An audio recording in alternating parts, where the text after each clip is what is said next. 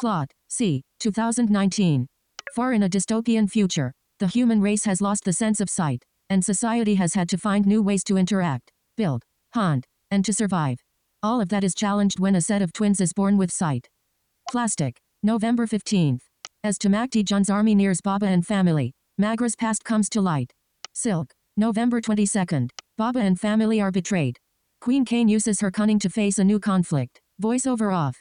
When you're blind and watching movies, what will you find? A blind superhero whose superpowers are acting like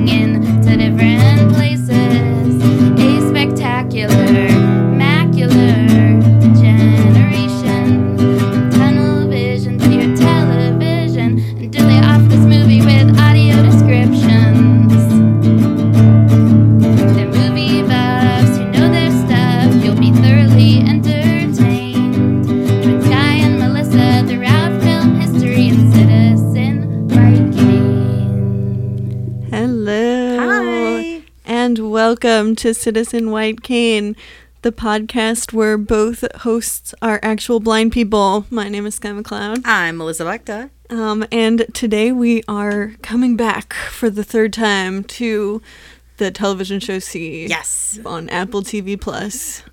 Super excited. We, we're covering episodes uh, five and six. Yes. Um, which is the um, penultimate two episodes because we have two more. Yeah, you're, yep. There's eight seasons for the first, Or or eight, eight episodes, for the first season. Eh, Which is the only season currently. Um, Yes, it um as far as I know or have looked on the internet, it has been renewed, but with the world in the state that it's in, I don't know when or if we're ever going to see the second season. Yeah, it is kind of um because I think it came out in like November. November of last year. Yeah, so which would mean that there's it's really unlikely they've done too much filming of the second season Mm-hmm. or any.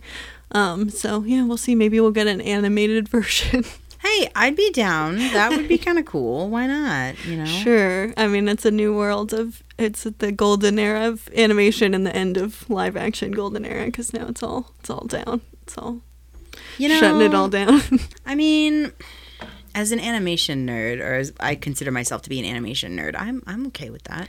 Yeah, well, it's kind of funny because we just saw the end of like uh, uh, BoJack and Steven Universe, two of the greatest animated shows ever made, and they just they're ended now. So, so yeah, it is kind of a weird time to the now going to the golden era. But I mean, a lot of good stuff to like recent stuff to watch. Anyway, so animation. That's our little um, talk on that. But um, we're we're not talking about animation today. Not today. No, we're yes, we are. We are talking about See. So, oh boy. Um. Th- so these two episodes. Th- this is this is some plot heavy stuff.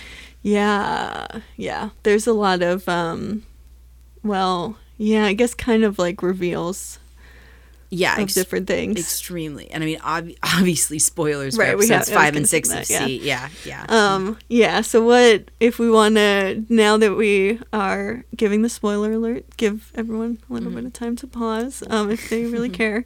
Um uh, okay. And so what are the main spoilers? Let's oh just boy get 'em all oh boy oh boy okay so many so many so many good good things okay so obviously at the end of episode uh four queen kane has um turned all of the valves um on uh right, in- which in we the- did not. Mm-hmm. understand why.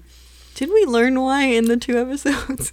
you know i actually i it was it was talked about and now i can't i honestly can't remember but that was what i kept asking myself is what why Right. why would she destroy the city I, I think she just i she felt incredibly threatened um Yeah, she felt threatened that well, because she was gonna get overthrown, so I guess she kind of just Right. like if well just blow the whole thing up. yeah if there's no city then no one will overthrow me. I, she's insane. I don't know. I i have no I, don't i don't understand that decision but she does. That's what she does.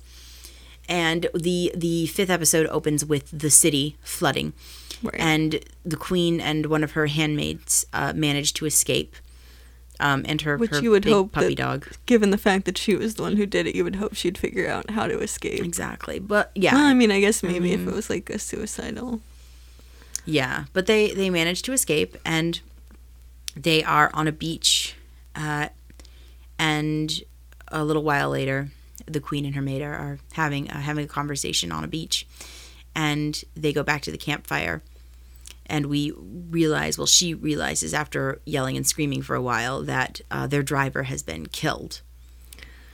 Right. Which not like a, a car driver, but Oh uh, no, the carriage driver. They, Right, they right, right. escaped in a carriage. Yeah, um, yeah. A really cool carriage. The the audio description notes that's made out of old cockpit seats and Oh. uh, dome ma- material to make domes. I forgot about that. Um, yeah, I just thought that was a neat touch. Yeah, it is kind of funny when that they built a whole different kind of car contraption when they had all these other kinds of vehicles. I mean, what was it? What did it? Why? How do they have it work? I mean, I guess not why, but how does it work? Like, Well, it's pulled by horses. yeah, just I guess the horses can see. Yeah, I guess. I guess that's the best you can do. I, yeah, that's. I've stopped trying to think too hard about that stuff. it's just like I, don't mean, know. It's so sad though, because it is like such a cool opportunity. I mean, obviously, I think what would if you really wanted to truly think through everything, you would have to do some sort of utopian storyline, because that would make a lot more sense and be a lot more fun to play with. I think making it dystopian makes it a lot less fun to play with, because then you're like, oh, but then any sort of ingenuity or like cool kind of accessibility things don't really fit. So you kind of just are stuck with like sort of a feudalistic thing which yeah is weird i mean it's definitely not not the ideal um area for to be a blind person is in a you know very kind of brutal feudal The the literary person in me wants to say though that it's much more interesting to read Dante's Inferno than it is to read the last book in the in the uh, heavenly comedy. i don't which know is what about heavenly heaven. comedy is So it's so it's Dante's Inferno. so the three books are the Inferno. No, yeah, Inferno, Purgatory, and then Paradise. there's one on purgatory because purgatory is my favorite part Okay, i, I- love purgatory Yeah, and I can't I can't remember if it goes Infergatory. I can't remember if it goes Inferno, Purgatory, and then Paradise, or Purgatory, Inferno, and then Paradise. I don't remember. The point is, is Inferno sold way better than Paradise because nobody wants to read an entire book with no conflict. Right. Well, yeah. I mean, that's you. But that's the thing about utopians, though. Utopian society, or not utopian societies, but utopian stories, is there's they aren't they aren't dissimilar from dystopias. They're just a different kind of. I mean, because good and evil are are not real. Right. Well, you can you can have a, a utopian society like the one in The Giver, and that society is and the people who run it is inherently evil, even though they're living in a utopia where all of their needs are met and everyone is a community. They don't have color vision, right and they don't yeah, well yeah and they don't have memories of anything yeah no i'm i'm not saying it's good No, I'm- but you need color vision to Yes, live, and yes. like having color vision makes you a valid human being. oh god I'm just a very No. like very militant. No, um, uh, that's that's a oh gosh, that is a kind of funny argument to get into in another day. But um, with the giver, um, but yeah, I mean, I think that though, like having the like the difference between a dystopian and a utopian is more like kind of the lens of um I mean it's like it's it is kind of more just like painting something with a different color but you're still like it's still only reflecting the actual complex the actual gray areas of society. It's just like if it's you know the brighter it is the more the contrast is different you know what I, I don't know. This is this metaphor's not work i'm trying to do a gradient metaphor that's not specific to color but like um but I, I i don't know. I think that there's not as much of a difference in the morality of a society and i think you have to have conflict in either a utopian or a dystopian like story but oh the conflict definitely. Yeah. comes from but that's why I think that utopian is not it's not real and even in a utopian story it is still that there is still a big dystopian shadow. Um but I just kind of like utopian stories because I think it's it can be real it's just I find that the shadow much more interesting um because I think it's really easy to see the to like try to see the good in in a a bad situation. I don't know. Maybe not not in all situations, but like but I think it's it's kind of fun to watch a utopian society and then see where the problems are. But I don't I mean I think they both stories have their place. Um, but just an all blind society, I think it would just be more fun to have a utopian society because then you kind of like you get to play around more with like kind of ideas about universal access and like there's just a lot more you can do with like how you are conceptualizing the story. Whereas in here, it's just kind of like it it it it feels more like it's because it's also not super sci-fi it is Yeah. like it kind of just feels like a story about like you know thousands of years ago like for the most part Well, too. and maybe, and I mean, we have we have this weird, you know, monarch- monarchy system with Queen Kane. So maybe maybe this was a utopian society, and it, it just over these thousands of years, it has fallen apart, or it's it's fallen into disarray. but it, it i think it's fallen into disarray from sighted times right because they or like because they talk about the sighted like the only time they talk about this society being different is when before the disease they killed Yeah, everyone but a yeah. million people and made them all blind. So you get the sense that it kind of that it's always been like that i guess. But anyway they queen kane is um is now on her own. Her driver and and her handmaiden yes, both get they killed. they both they both die. They're killed by shadows. yeah and we find out that these shadows who capture the queen, uh, these shadows belong to the silk maker, Cutter. That's what I was like. What is his name? It's it's super boring. Cutter is his name. yeah Yeah, and she is taken to this, uh, for lack of a better word, factory plantation. It's it's totally run down and um, Yeah, it it kind of has like a sweatshop vibe. Exactly. yes, that's exactly what I thought too. Yeah, she's taken to this sweatshop um, and forced to uh, make silk. Yeah. And according to Cutter and the, some of the other workers that work there, she is not the first noble person to be brought to the. Or I think Uh, she's not the first rich person, mm-hmm. but she is the first noble person. You're right. Yeah, not, you're right. Not the first rich person, but she's the first noble person, the first queen. And at first, they don't they don't know because she doesn't she doesn't give herself away. Uh, and then she, uh, one of the workers, shows her kindness, and they talk, and she reveals herself and her identity. And of course, we find out that that person is working for Cutter and is a spy. Right. So- Because the moral of the story is never trust anyone under any circumstance ever, no matter what. In It- this series, yes. There's like literally never been someone who's trusted another person and it's been a good idea. This, I mean, this happens multiple every times. time. Yeah, Yeah. yeah, So yeah, so they find out that she is Queen Kane, and they treat her horribly. They beat her up and they, you know, force her to work. I mean, that's just they're incredibly mean to her. And I kept watching and thinking to myself, man, how do I feel about this? Does she deserve all of this crap that that she has to go through? Yeah, I mean, kind of no one does, right? Right, right. Obviously, yeah. Nobody deserves to have any of this happen to them. do you do you feel like um yeah i mean i guess that makes sense as a moral quandary sort of like mm-hmm. is is it's like cosmic punishment sort of Yeah, and well, it's also kind of interesting to see where all of her silk and finery comes from. right You well know, that's the thing about silk that always gets me such mm. a weird such a good metaphorical tool i guess because the silkworms they die for it mm-hmm. Yeah, yeah, exactly. Yeah. Um and it's like and it is kind of this there it, it's it's a good metaphor for a brutal underbelly. I mean, silk Mm. it's also kind of feels like a a sweatshop metaphor too.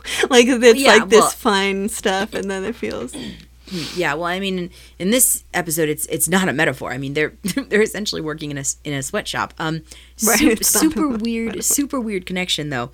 Did you ever? totally random. Did you ever see the Madeline movie, the like the animated one? One of them. Ah. There was a couple of them. The I- first one. don't know if I did. I'm I don't think I can Okay. remember that much about it. Well, I don't remember the, the full title. It was like Madeline, blah blah blah blah blah. But the basically the plot of the movie is Madeline is kidnapped when they're out walking around.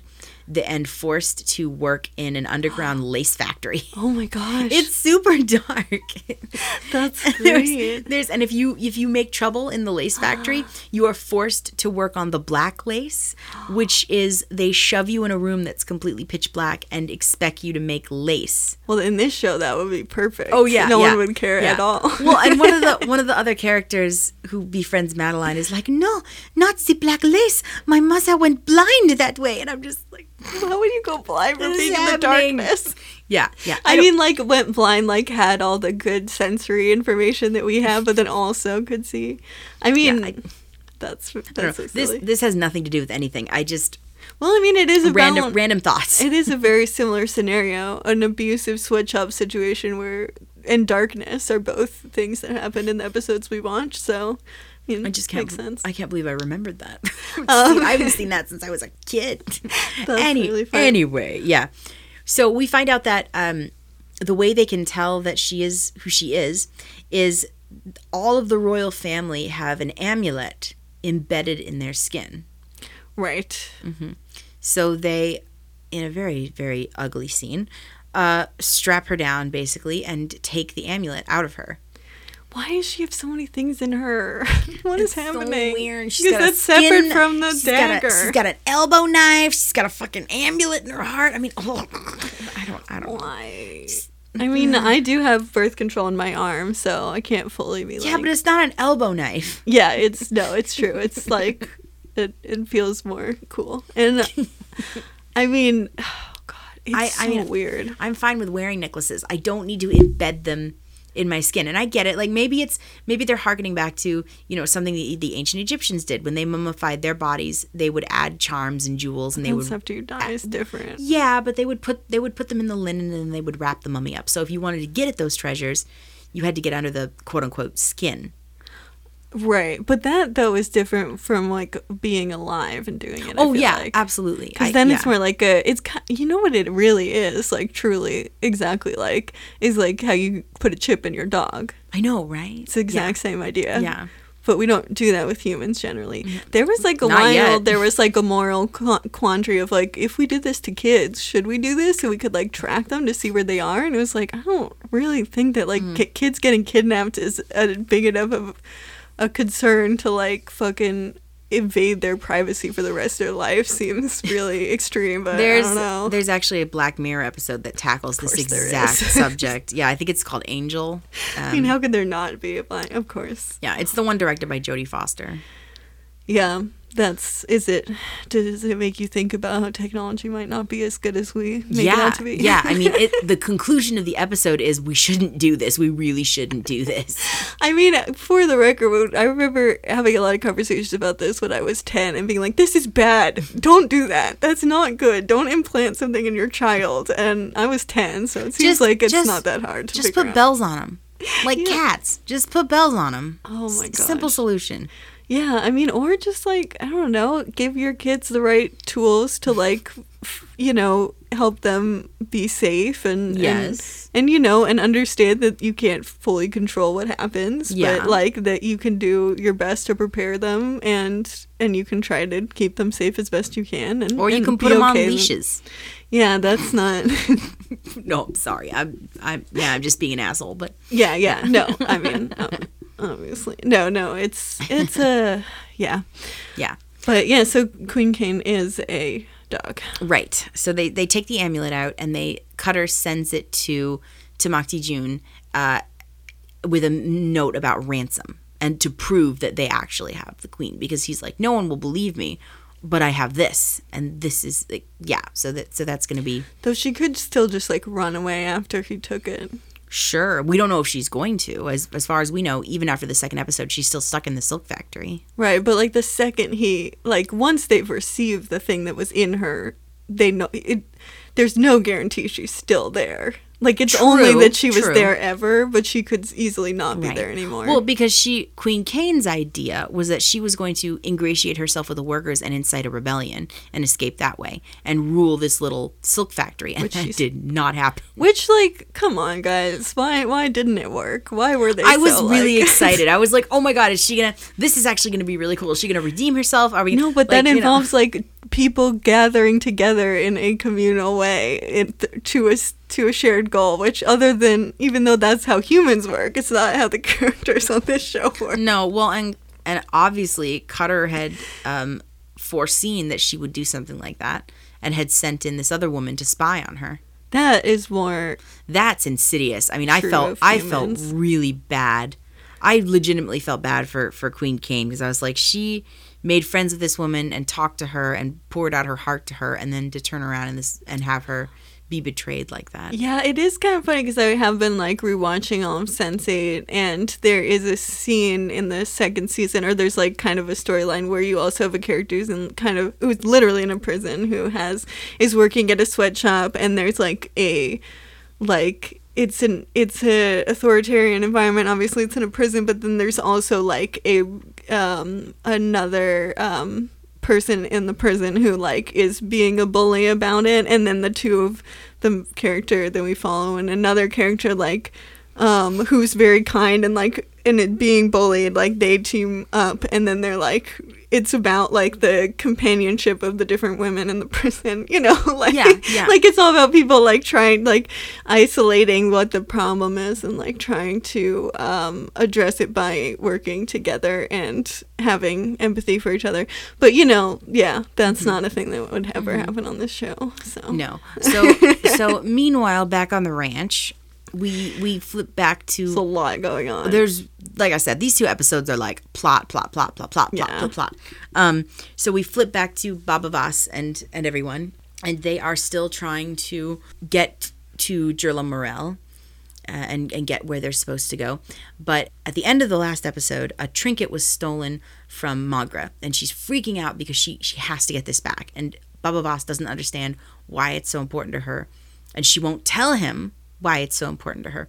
So that is what we spend the majority of the first episode doing Right. is trying to get this trinket back. So they we hunt it they hunt it down and we find that it it has gone to um, this village made of plastic basically right uh, of the Opile I think is what they call the people who Yeah. lived there. And then I'm trying to think should we follow that plot or should we just get to the end of the Maghra stuff? Because that's a whole other, because then whole- it goes into well, a whole other plot. I, I think we sh- I think we have to touch on the the Opile stuff because we have to talk about boots. well, yeah, no, I mean, I was thinking maybe we could finish Maghra's Oh, oh. arc of that episode just because Okay. it, we have, that's a whole lot that we have to talk about with okay Boots. okay well okay so jumping jumping around a little bit we find out that this trinket is super duper important because this is uh, a royal trinket actually when margaret um, takes it out and puts it on her finger i was like wait a minute because i couldn't tell what it was the audio description Yeah, tells you what it was but They say it's like a trinket. yeah it's a ring with bells and feathers Oh, on it yeah, yeah, which Yeah. doesn't make it seem all that important. no but if you listen to the bells they're exactly the same bells that the queen wears Oh, It's- the sound is the exact same. So that right. clues you, and I was like, oh, that ring is special because it's royal. That means, oh, so go ahead, you say it, you say it. is Maghras also the Queen Kane's sisters, but sister basically. Yes, So, so- and she was the one who is older and was supposed to inherit the throne, but then was Queen Kane like inherited it by force, basically. Yep, overthrew her. Yeah, Yeah. and exiled her. Right. Which, So- like, I mean, yeah, I guess that makes sense. I, yeah, I, I guess. I mean, like, she she won't tell. She was very cagey about her family, which is weird to begin with. I mean, I was kind of confused because I was like, if I guess Baba Voss is like the head of the tribe, but then what does Maghra have connected to Baba Voss's tribe at all? Like, there's mm-hmm. no connection. Because I Right. thought maybe they might have. I think they do talk about in the first few episodes how they it's a recent relationship, but it's weird because it's like she's not carrying Baba Voss's child, like or children, like she's not like she's not from that tribe at all. She's you know, it's She just, kind of random. She just wandered in. Yeah, yeah. Up. But, As but- a pregnant woman, Right, but we learn we learn this is how this is Jerlamarel's modus operandi. He's been going around Right. to all of these villages and falling in love with or in like with and sleeping with and impregnating these women because he can see. And the kids that these women bear all sounds like 100% of the time can see. It is kind of a weird. I mean, I don't know what to think about that. Do you have any? Like take on that? I think this is Jerlamarel's way of trying to bring back sight. That sounds like that's what that's Right. what his ultimate goal is because he's so focused on like sight is enlightenment. I mean, the last episode. not- That's fucked up though. yeah, yeah. I mean, not giving anything away, but the last, the eighth episode in the season is titled "The House of Enlightenment," which is where Wasn't they're headed. Where they're headed, yeah. Mhm, Yeah. Um, when they were like, we could go back to our tribe that's been killed, or we could keep going to the House of Enlightenment. The whole, yeah. Um, but yeah. So, but how do you feel like emotionally about him trying to bring back the sight thing? it's it's interesting as a person who has sight you know who well who has a little bit of vision i i don't want this world i don't think the answer is to force sight into this world. Yeah. i don't think that's the answer because then you're then again it starts all over again. You are putting one thing above the other. I don't i don't think you should put a sighted person above a blind person and vice versa. Yeah. they each person has skills. Each person is capable. Each person can live a fulfilled life.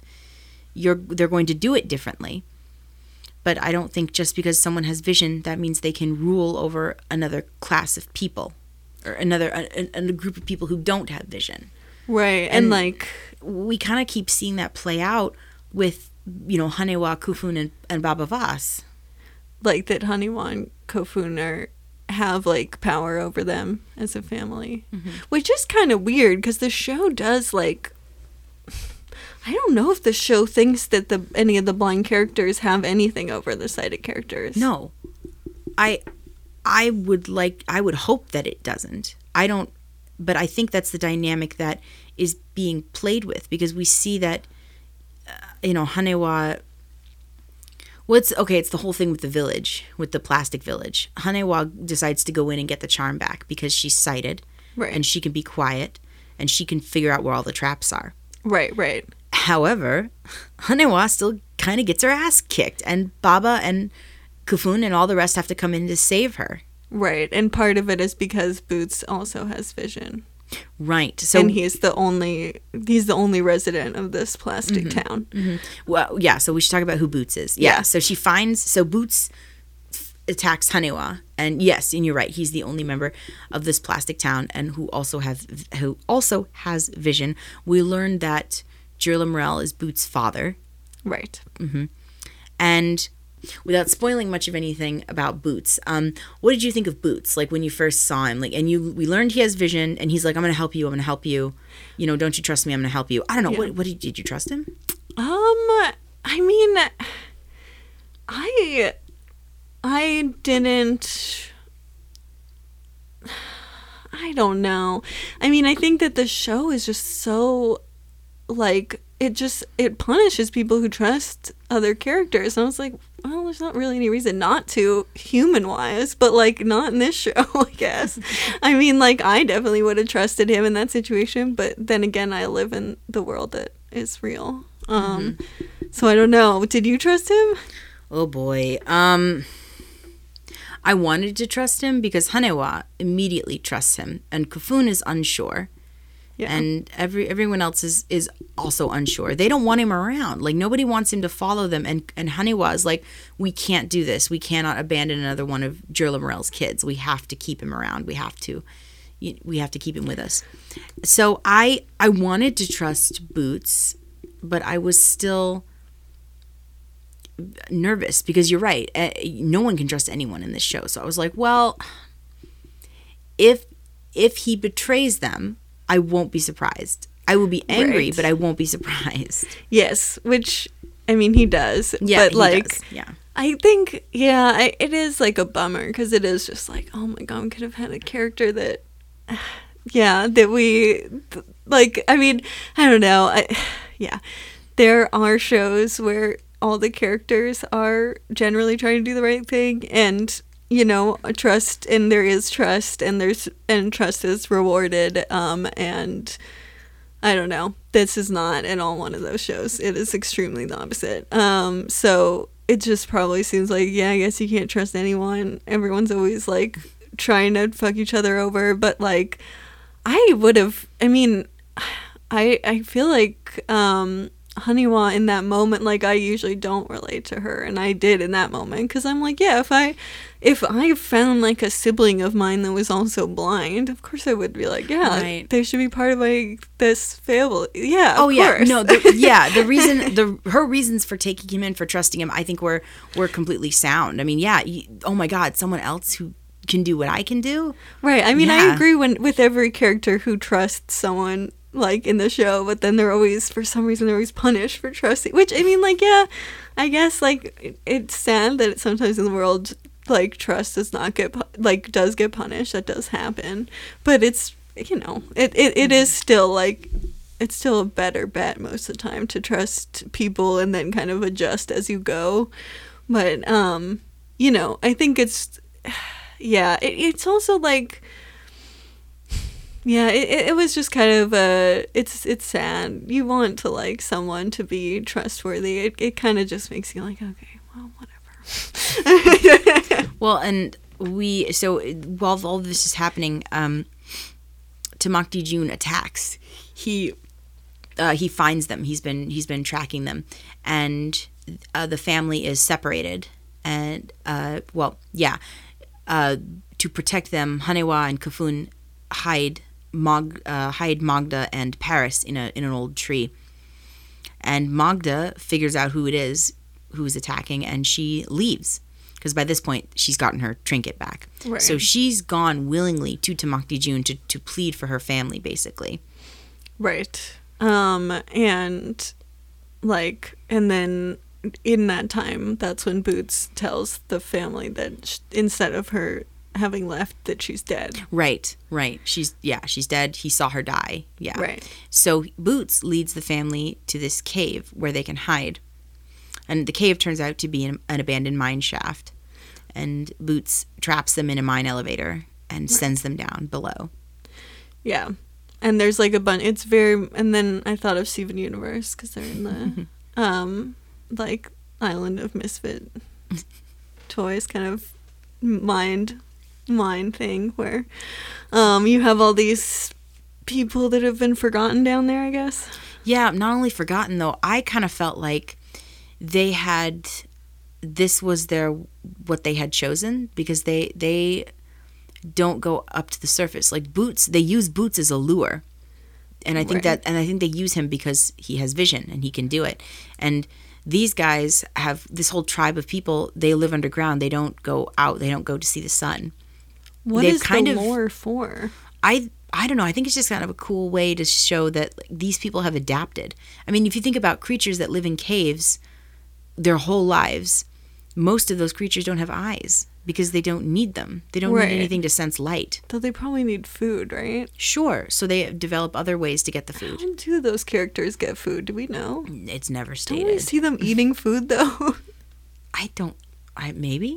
I think we Briefly? do, but they don't really go on how they get food because the No. whole idea is you get like trapped in there, Mm-hmm. which is kind of weird because it does feel like.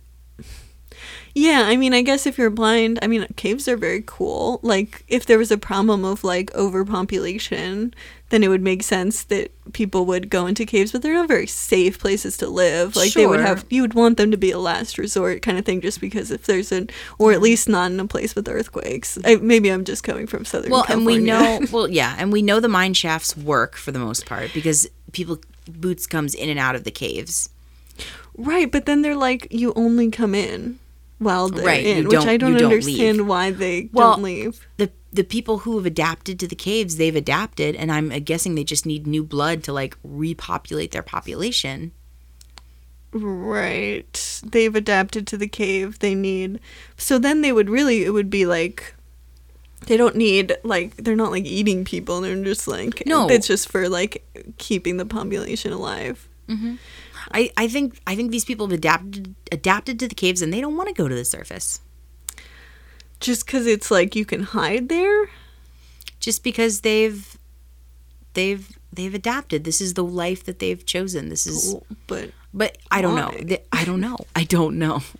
um, it's, I mean, do you do you have a guess though? Because I was very confused. I mean, I'm I thought they were there just to show another aspect of of blindness. But people just do shit for no reason. I mean, there's always some sort of. I feel like Sure. where you choose to live, there's gonna be. I mean, just the fact that you can live somewhere doesn't necessarily mean that you want to. Like, you're gonna still, you know, there there's a million places you can live, but that doesn't mean you aren't gonna pick Well, the and- ones you actually want based yeah. on certain features. And they have a conversation with Boots's mom because we we meet her.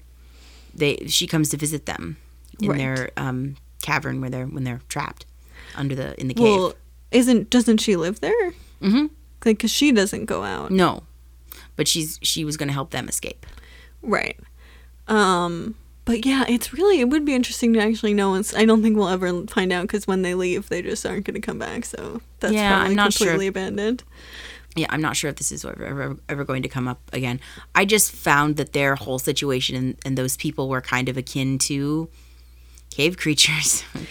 and I don't think they're comparing them to cave to cave creatures because, you know, they're lower than, you know, dirt or whatever or human beings. It's Well, just just that it's dark.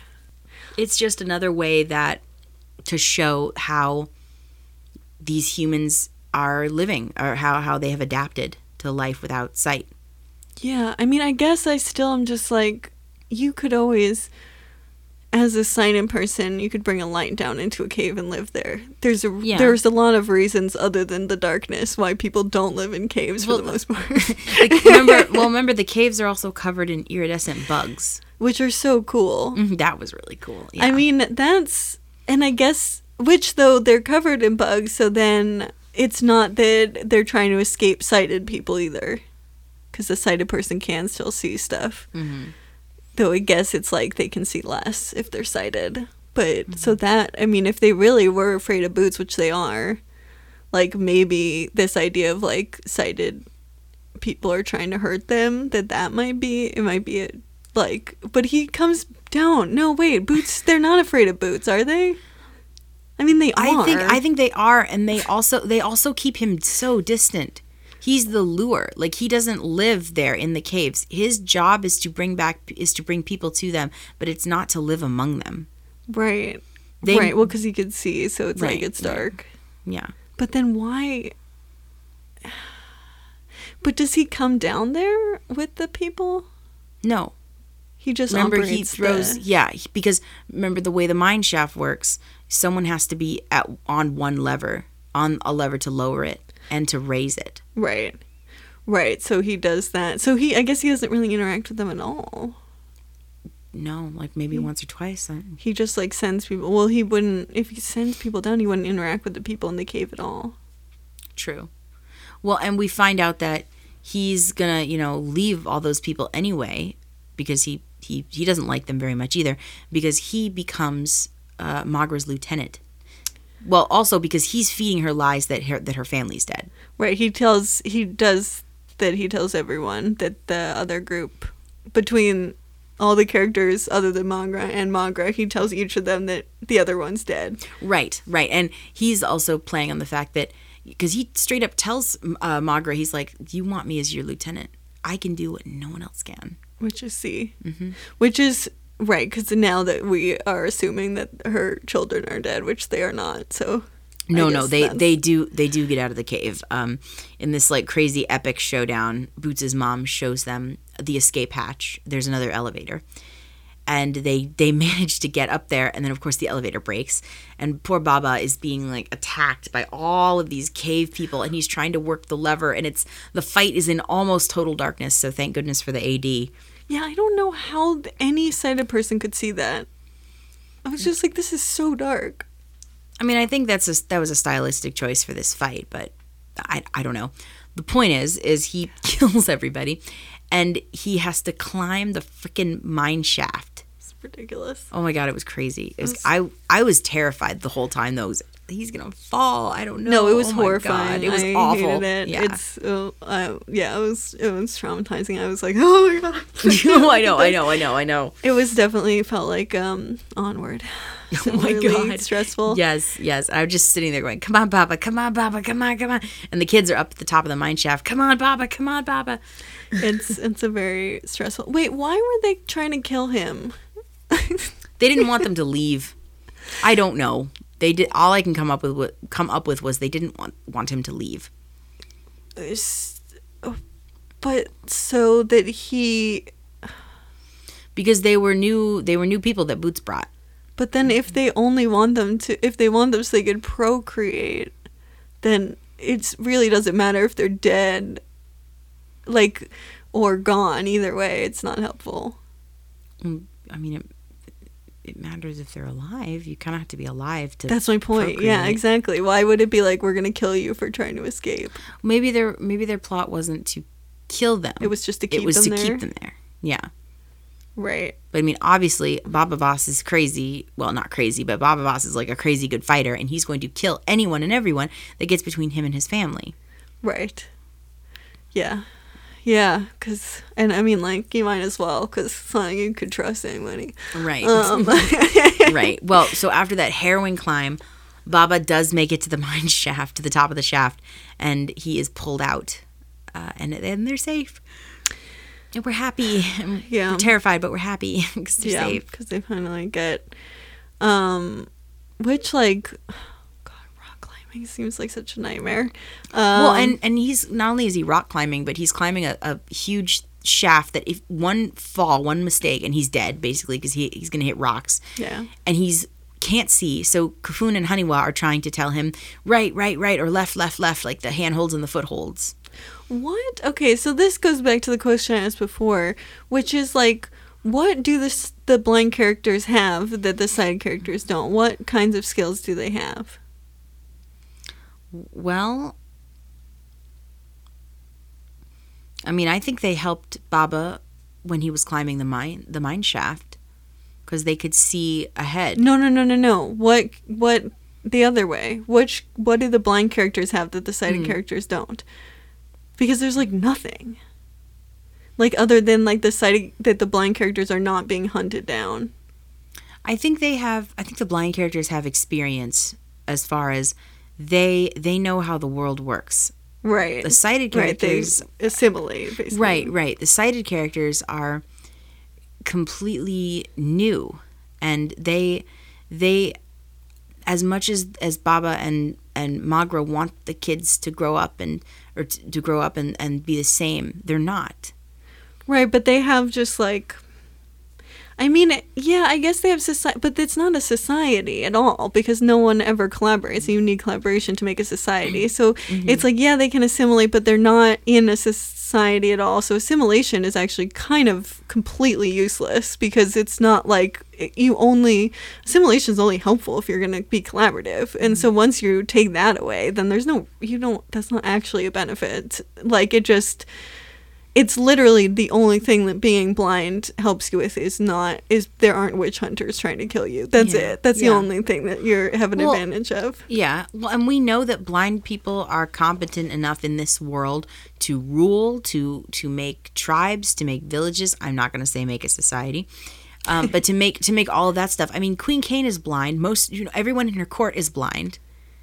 She's she she's do? nuts, but yeah, well, we don't know. That's she she, She rules. doesn't seem to do much of anything. yeah, I mean, uh, I, like yeah, I mean like yeah, you can fight. That seems to be it. That's the only thing that Mm-hmm. you can do. And on top of that, the sighted characters, it's like they can fight better, and they're always going to be in an advantage in a fight. That's what the show basically tells you that. Which I mean, like, might be true. It's not like blind people are fighters. Like that's still Yeah, it's however- very unblind. Right. However, Baba is a force to be reckoned with. I mean, Baba is tenacious. You know, even though Baba doesn't have any vision, he can still hold his own in a fight. I mean, I wouldn't want to fight him. Yeah, no, I mean he can definitely.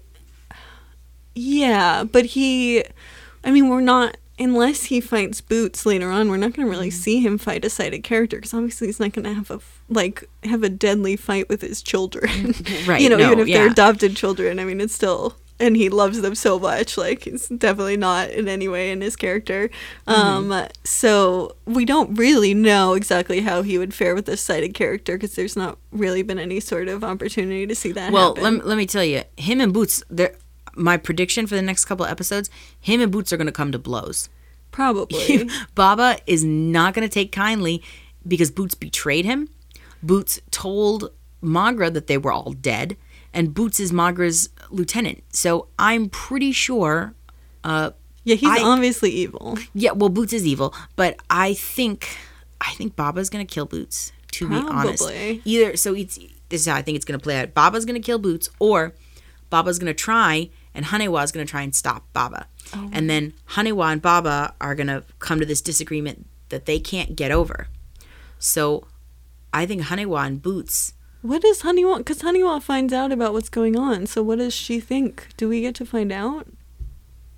Because the because we meet Boots' mom in the cave, and she says, Right. "Kill my son." Right. And I don't remember what Haniwa's. Does she feel Mm-hmm. guilty for like being wrong? I think that might happen. Yeah, yeah, because Kofun kind of he doesn't necessarily rub it in her face or anything, but he kind of has this like whole "I told you so" demeanor. Well, I think yeah. I, I mean, I feel like she kind of it. She, you know, wilts a little. You know, like I think that there's a sense of like, oh, it's you know, she's kind of coming to terms with the fact that no one in the entire world will ever, you know, be trustworthy in any way. Um, you know, so I think there's this kind of like this hurt feeling that that she gets of like putting which I mean I guess that does happen in the real world where it's it's very painful to like trust someone and find out you can't trust them. That's a real real thing that does happen in the real world. Um but she looks very but I don't think her first reaction is like fuck you, this is totally wrong. Like I think her first reaction is oh no, like I thought I could trust this person and feeling like betrayed and sad, but like not so I don't worry about her like completely going against any but I don't know. Do we I don't remember how much of a window into how she feels about it do we get? Is she like completely convinced that Boots is, should die? I'm not sure if she's completely convinced. Uh, I'm I'm not sure. Yeah, I remember. I would think that Kofun is for not killing Boots because Kofun is He's a very pacifist. yes yeah he's he's the he's the pacifist pacifist in the family. I'm pretty sure Boots is Like going. the only reasonable character. yeah, yeah. Well, him and Paris. Um, well, Par- Paris is awesome. Paris is I don't know. She lies too much. I don't. She's. uh, I, I don't know. Okay, okay. Well, yeah. Um, I think, I think Boots and Baba are gonna have a fight, and I think Kofun would intervene only because he doesn't want to see Baba kill Boots, because I mean there is there is one thing that connects the three kids, Jerlamarel. Right. So, yeah, maybe maybe that'll be a factor in why Kofun thinks that Boots shouldn't die. But we're also gonna have to. I think Kofun's gonna kill Boots, and that's gonna be the end. there you go. I Um, mean, I do think that will happen. It seems like they're kind of building up to that because he's so pacifist. And Mm-hmm. He's gonna have to- Why be pacifist in this world? yeah, he's gonna have to make a choice.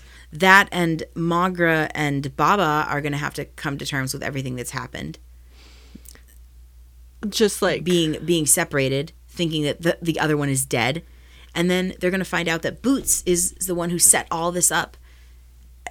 There's no way Boots is gonna survive. There's no way. He's cr- double crossed too many people, and he's double crossed Yeah. the wrong person. right, and like characters are always dying, so it makes sense. Um, that he would die. Um, The okay, here's something crazy though. Here's something crazy that could happen. yeah. So they, they're gonna have this fight, right? Boots and Baba and everybody. I what if Jerlamarel intervenes? Um, maybe.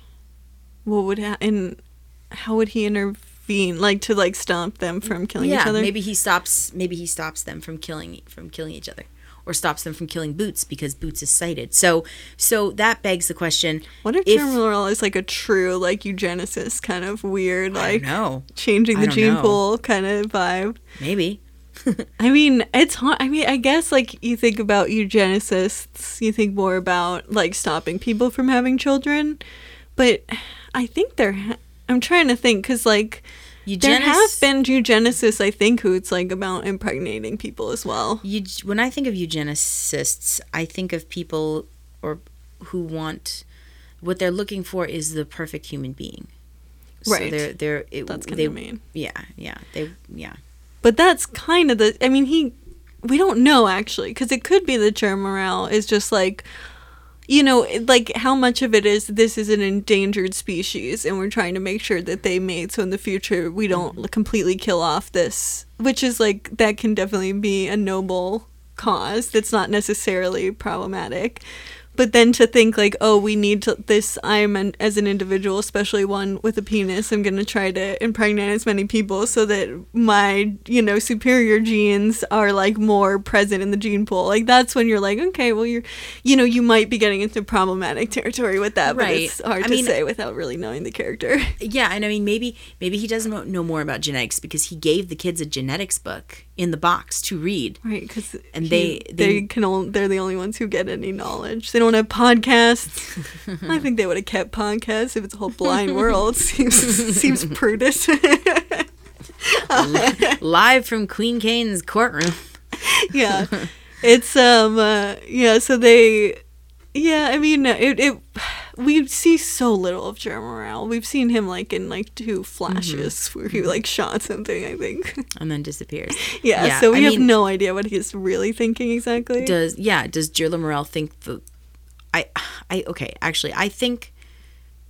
I mean, the fact that he's impregnating people and trying to have all these kids with sight, and trying to bring sight back.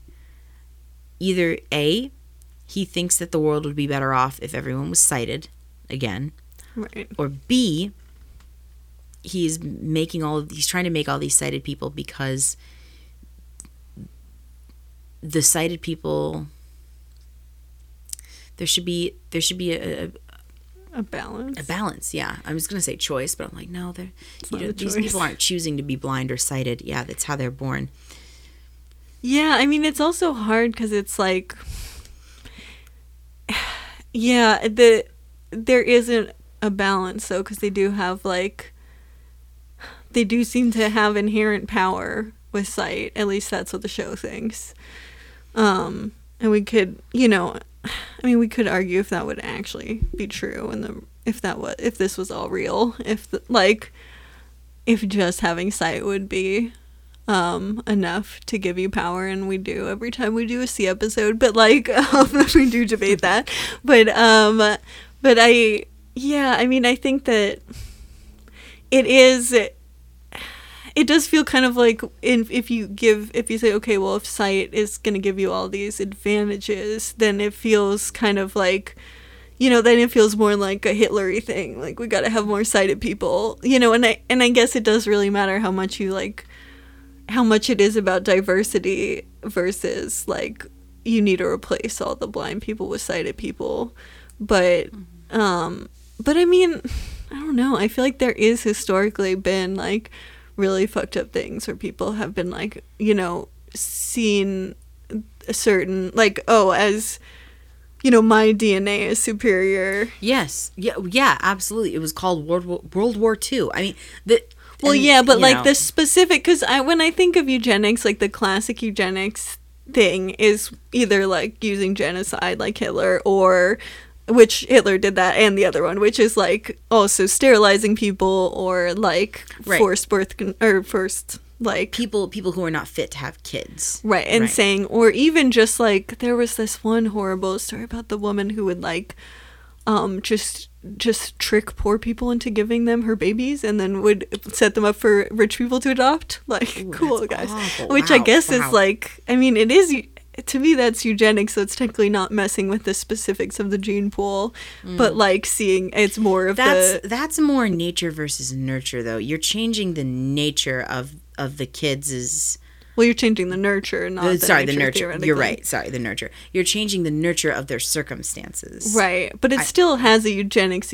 I mean, it still is kind of eugenics because then it's like even if they're not like biological kids, it's still the same idea of like certain, you know. And I think scientifically, nature and nurture are not really a binary at all. Like it's a lot more messy than that. Um, so Mm-hmm. I don't yeah, changing.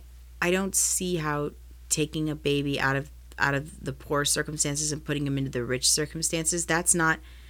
To me, that's not. I wouldn't classify that as eugenics. Eugenics is literally changing something gene about the genes, something about them. Because if, if if the babies that were being taken away and putting into better circumstances were, you know, were were are, are it depends on wh- are they white babies that are be taken being putting put into you know better circumstances? Are they what is God? How do I, say this without sounding like an asshole? Well, no, I mean, I think that like, I think that it is also you might be right, and it is, and it is a debate that comes down more to semantics, r- really, than anything, because I think that it is the same.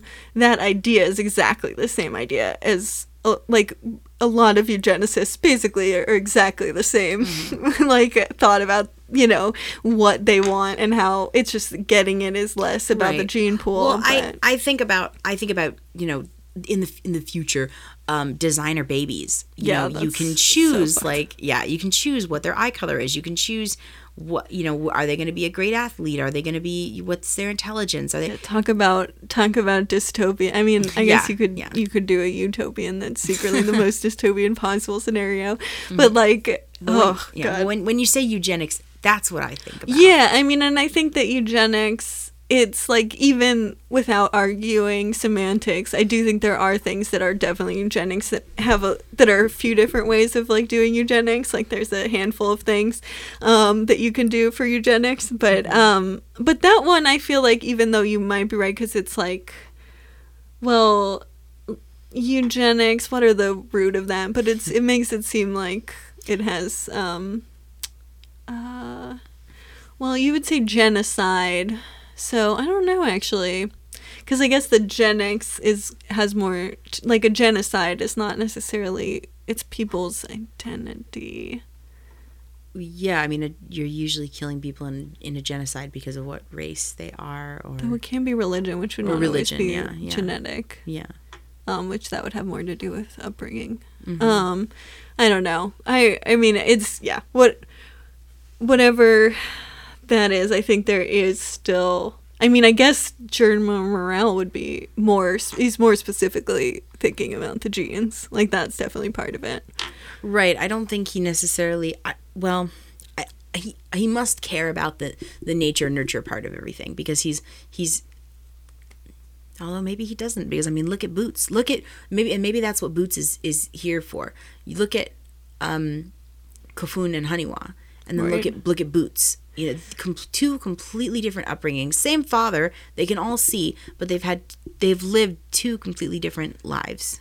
Right. I guess like because Kofun and Haniwa have like the Malcolm X, Martin Luther King, um, the like dichotomy going on. But then I don't know what Boots is. I know. Well, also, also, did it doesn't feel like like Jerlamarel left like a box of books for Haniwa and Kofun. Like Jerlamarel set it up so that these kids would would have fulfilled, enlightened lives. Like they were going to learn something. And then you have Boots.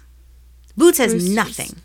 Boots was born, and then Jerlamarel fucked off and.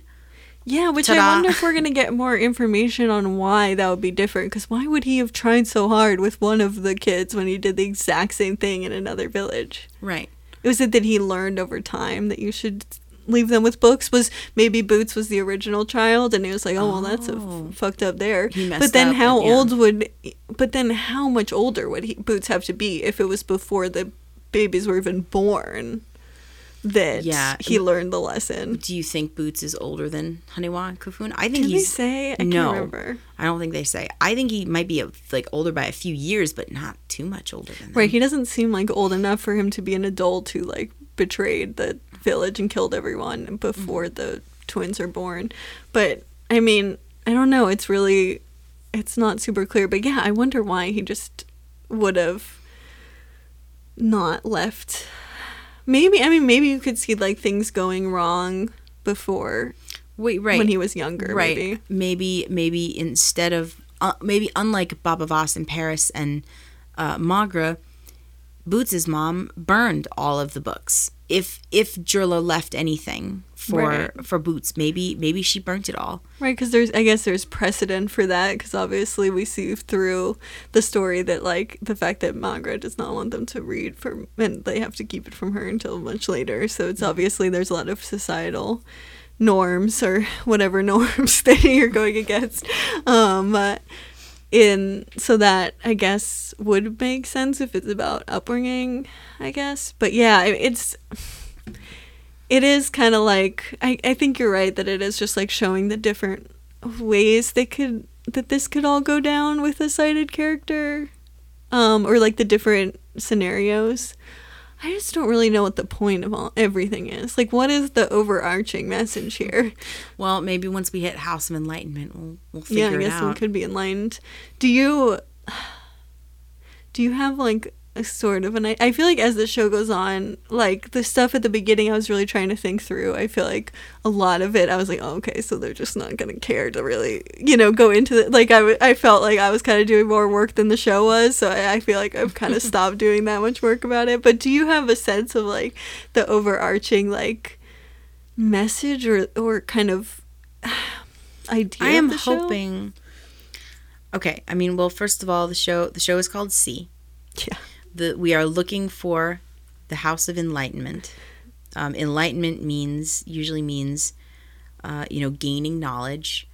Um, Yeah. and you i mean you can use the word see in so many different contexts see doesn't have to mean vision No. see can mean uh understand. i understand exactly understanding so Yeah. then you get enlightenment understanding so what i first thought the show was about which literally was pe- two people who could see Mm-hmm. i think this show is going to be about hopefully going to say more about being enlightened and being able to see or experience the world from a different from a different person's point of view. I hope I would hope that we come to to the realization that blind or sighted, we are all people.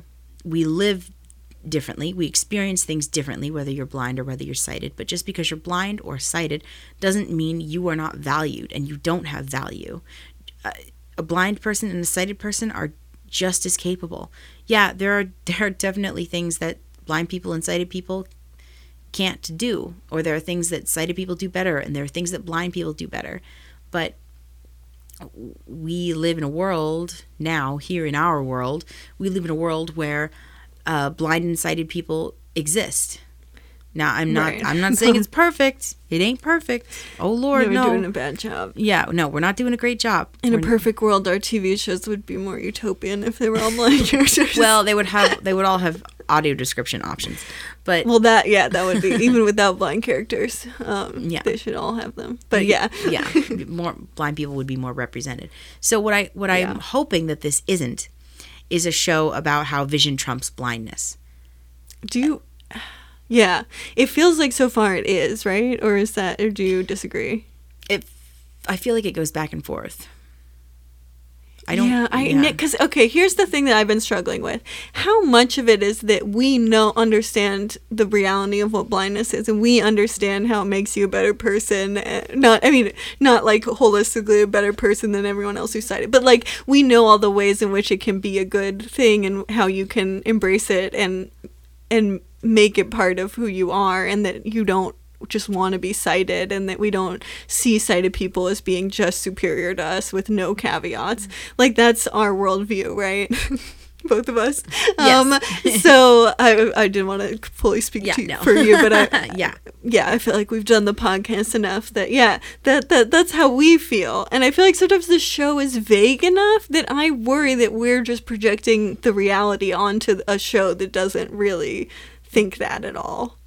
Does that make sense? yeah. You no, no, yeah. Like you know, you're we're hoping so much that it, it doesn't, so we don't see when it does, or we don't notice when it does. But I I really, really hope that that's not the case. And if it is the case, if we get to the if we get to the last episode of this season and that is the case, then these people, the the writers need to the directors and the creator need to take a fucking step back and reevaluate their priorities Yeah. and do better. Yeah, because it's, uh, I mean, and I think that, and we didn't talk about this in the previous episodes that we've done, I don't think, but like on the show, or maybe we've touched on it, but on the show, there are some blind actors, and I was trying to do some research before we recorded this episode, and like they're all very minor characters. Um, and I think a lot of them have died already.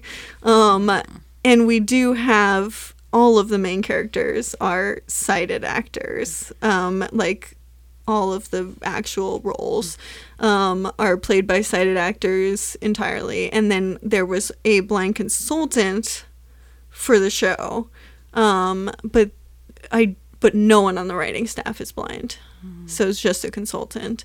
Um, I mean, we got to do better than that, right? Yeah, I think that's a step in the right direction. I don't I don't I mean obviously they couldn't just, you know, in this in this day and age, they couldn't just make a show about a whole society that's blind and then not have any blind not have any blind input. I mean, they have Right. They have a they have a have consultant. to. You have to. And You- I feel like, to. but for actors playing extremely minor characters, like that, most of which die, and none of the actual characters are played by blind no, actors. that's sad. It's not You're right. That's not good. They you can do better. You can you can absolutely do better than that. And there is things where, like, I heard an interview or like a, about um, from the consultant who's blind, and he was talking about saying like, "Oh, I was telling them that like you wouldn't look at people or you wouldn't nod because why would you do that?" And he's like, which also, by the way, was the first thing I said in the first episode was the nodding, and he also told them that apparently. Um, but literally, this episode we heard it, there was an audible nod in that the audio descriptions told us that mm-hmm. there was that um uh, Tamacti Jun, mm-hmm. yeah, was you um, said it right anyway. Yeah, sorry. I know, I know. I was like, congratulations, thank you. Um, but they say that he nods, like literally, like it's it's enough for the audio description to tell you at, as an an affirmative. Which no, no, mm-hmm. no, no, no, no, mm-hmm. no, no, no, no. There's just no reason for that. And that's that's that's either just in in the moment there that was the best take and they're filming and he happened to nod because you know it's hard he's a sighted actor he's a sighted person sighted Yeah. people nod i have vision i nod Right, because we know, do, because we live in a sighted world. But Right, I think right. that there's like, and and so you can say that that's a fair thing. But I think that there's also but they they should pay more attention to the, to that little stuff if you are living in a society that's full of blind people and you have a fucking consultant on set who's telling you you wouldn't nod you wouldn't do this you wouldn't look at somebody your eye lines would be completely different yeah, if you really want to make it believable, you should try your best to adhere to those stipulations. right. And I think that like, yeah, it's hard because I, I mean.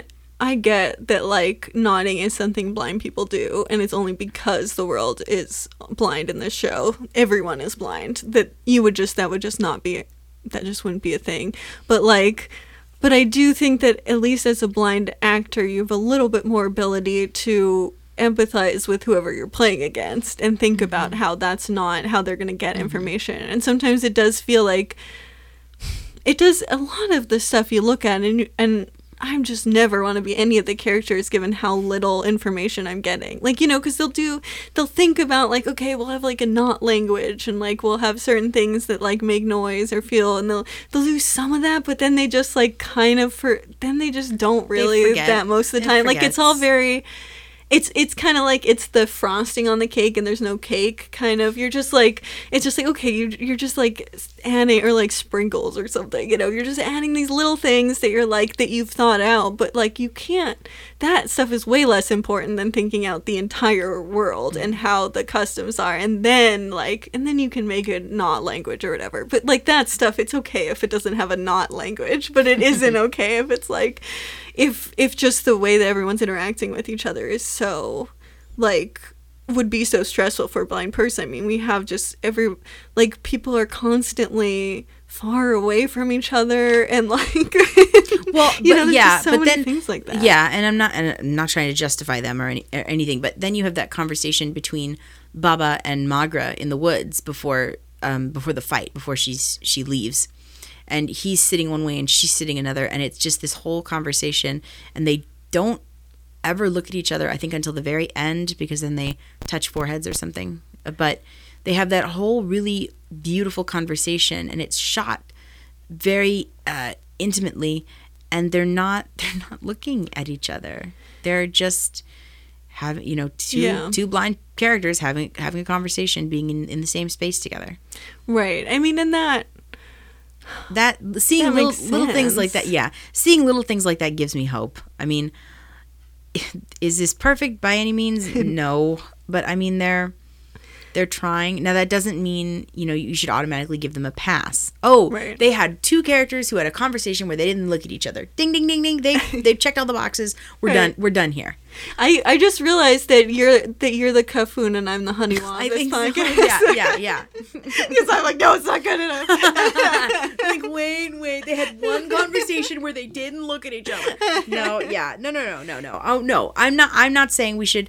I'm not saying we should give them a pass, but I think that it's a, a- amazing that we even have a show like this.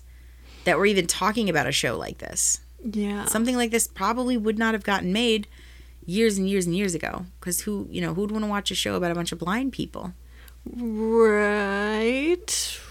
Now, gr- granted, granted, I think further it would be further progress if you know we now we have a show, another show like In the Dark, Right, which know. features a, a, a the main character who just happens to be blind. St- granted, still played by a sighted actor, but Right. still. That's, right, we have two blind progress. characters. We do have fifty percent of those blind characters are played by an actual blind person. Well, actually, well, there's a lot of like extras, but like of the real characters that we've gotten to know who are blind, fifty percent are played. And you have someone. I mean, I think that Callie Walton, Chloe, um, in In the Dark, like she has.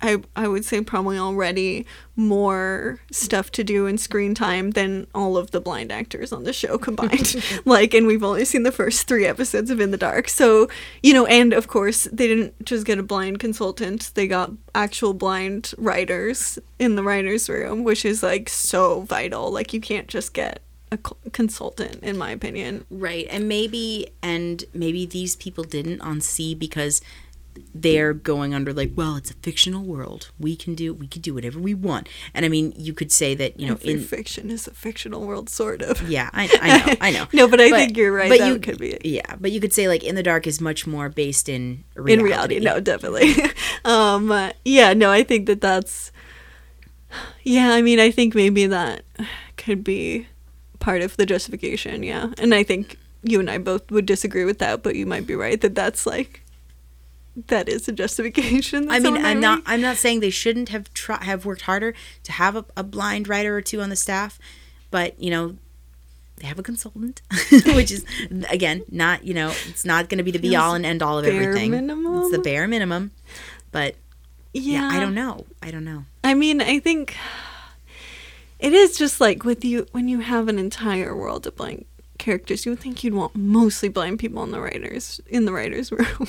it seems like it'd be hard not to do that. Like, because then, I mean, yeah, even a blind person has to imagine what the world would be like. So you could like, and I think that that is probably you're right, and that is part of the justification. Is like it's like even you know as blind people we can say in the dark okay what would we do in this certain scenario? And that makes it seem real. And i think having blind writers in that situation makes it so it feels very authentic because you're just like yeah i know this is a thing i do in my life. This is what you know like it feels just have so many more scenarios like that whereas this is like okay well what's the world even going to be like? So you have to completely start from scratch. And so you know, a blind person I truly think would be a lot better at figuring that out. But like you can still justify that like, well, everyone's gonna have to figure it out. Like, you know, even a blind person will still have to do a lot of like being creative and not just just pulling stuff out of their life because none of us live in an all blind world. Um, And all of that being said, I still find See more of, more believable than something like blindness ever was. I feel like though, okay, so and this is the last episode. We're gonna have to do blindness again because I, think about I think lot. so too. We should we really should do an actual. I, I think episode. about blindness all the time when I watch See though. Like Okay, cuz it okay, is yeah. it's a very and and like to you know just kind of summarize it because we haven't done an episode on it but like it is also something where you have a bunch of characters who go blind but instead of being like you know years after this disease has hit everyone it's like during the right as Mm-hmm. it happened so you're seeing these characters very newly blind but it is the same thing no one can trust each other like it's just like there's just an extreme brutality and Right. It's it's like taking away vision immediately we turn we turn back into animals. Right, exactly. Which I Like, See See is saying that. It's just like it's just giving you the distance, so you don't have to really, so it's not as obvious. But it's kind of saying the same thing, because we don't get the sense that they've that the society has deteriorated Which, I mean, granted, if it is be deteriorated once everyone went blind, that wouldn't be a great message either. But like, you know, we get the sense that this is kind of like this is it's been like this since everyone went blind like that there's not there isn't another event that made it become like this I do kind of consider See like or sorry, I do kind of consider blindness like proto See. I mean Yeah. like this is this is what happened before. But although Right. although I mean well then you blindness is end, ending, but we should probably save that for when we actually talk about blindness. yeah Which means we'll have to rewatch blindness. oh my god Anyway, just think about Mark Ruffalo and Julianne Moore, and everything will Yeah, be fine. be fine. Mark Ruffalo's great. Mark, and yeah, hmm um Yeah. but, but yeah no it's i yeah and so i think i think if you had more blind people writing it you It- could fall into mm-hmm. less of those traps and you can also just mm-hmm. understand how the ways in which blind people could be more capable because i really don't think there's any scenario in the show where a blind person truly is advantaged over the sighted characters mm-hmm. like Well- other than the societal norms Yeah. Well, and I mean, maybe the creator of the show, Steven Knight, by the way, is is his name. Should, I don't think I, I don't think we've said his name. Steven Knight. He, so he created the show. Maybe, hopefully, Steven Knight sat down with a you know like a blind brain trust. You know, it was like, hey, I'm making this world, or like blind visually impaired brain trust. You know, I'm making this world, and this is what I want to do. How would this how would this be achieved? And maybe That's he didn't. probably what I- happened. I don't know. I mean, that is I probably more so. likely, but I think that's the wrong way to do it. I think you need to get a blind person there to come up with how the world would be, and then you can do whatever the fuck you want with it. But Mm. I mean, I think you can't, you can't have. It's like this is what I think about accessibility in general. It's like if you have, it's like why voiceover is infuriating because it's like you can't just put accessibility over something. Like to make something truly accessible, you have to think about like accessibility before you start making an app. Mm-hmm. Like and i think that that is a mistake that is always made when you're talking about like disability and universal access. It's not an like accessibility is never an afterthought. It should always be at the beginning. And you're going to make stuff that's better for everyone. Like it's just the smarter way to do it and even and not just for disabled people like it's just smarter to think about the world in that way and it's going to make better products you know and i think it also makes better tv like and especially if you're going to have these just you know so many blind characters the fact that a blind person wasn't there to kind of really shape how the narrative was going to go i think is a big mistake but i don't know Oof. we got two more episodes of this We can do it. We can do it. We Home can do stretch. it. So many, so much. Oh my god. Yeah. No. It's. I mean, yeah. All all of this being said, I'm. I'm still enjoying myself every time. Every time we have to watch two more episodes, there's sometimes I'm like, oh my god, we have to watch two more- more episodes of this show. But then I start this show, and I'm like immediately sucked back into the story, and I was like, wow, I can't believe I I was so grumpy or, or put out because we had to watch this show. This is actually a really good show. well, good. funny. this is actually a really interesting. Show. It's like TV basically.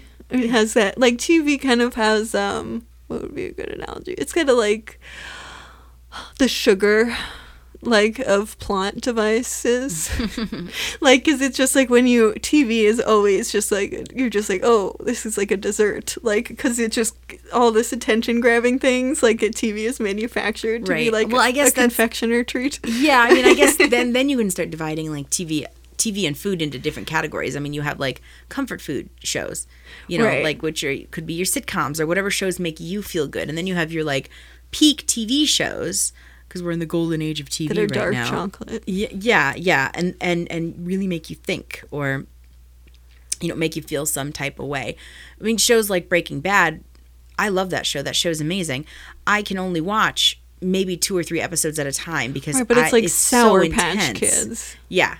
I mean, like it's just too sweet. It's just too much. Because I mean, the sweetness is just like the every second something has to happen, and you have to constantly have cliffhangers, and you have to constantly like you know, be like, oh my gosh, what's gonna happen next? And it is like, I don't think it's a bad thing. I love like a lot of sugary foods, and I love a lot of TV. Uh, Those are two of my favorite things: is sugary foods and TV. And it's my, and I think it's not an unhealthy coping mechanism. I No, not at all. self care thing. I think Especially right now. yeah, it's there's a lot of great there's a lot of great sugar in the world right now. It's like peak like vegan cupcakes, so good. um but yeah, no, it's and peak TV obviously. But I do think that that's that is like a TV thing and it is different with movies. Like cuz they're but it is it is just like a way that they're the the writing is structured.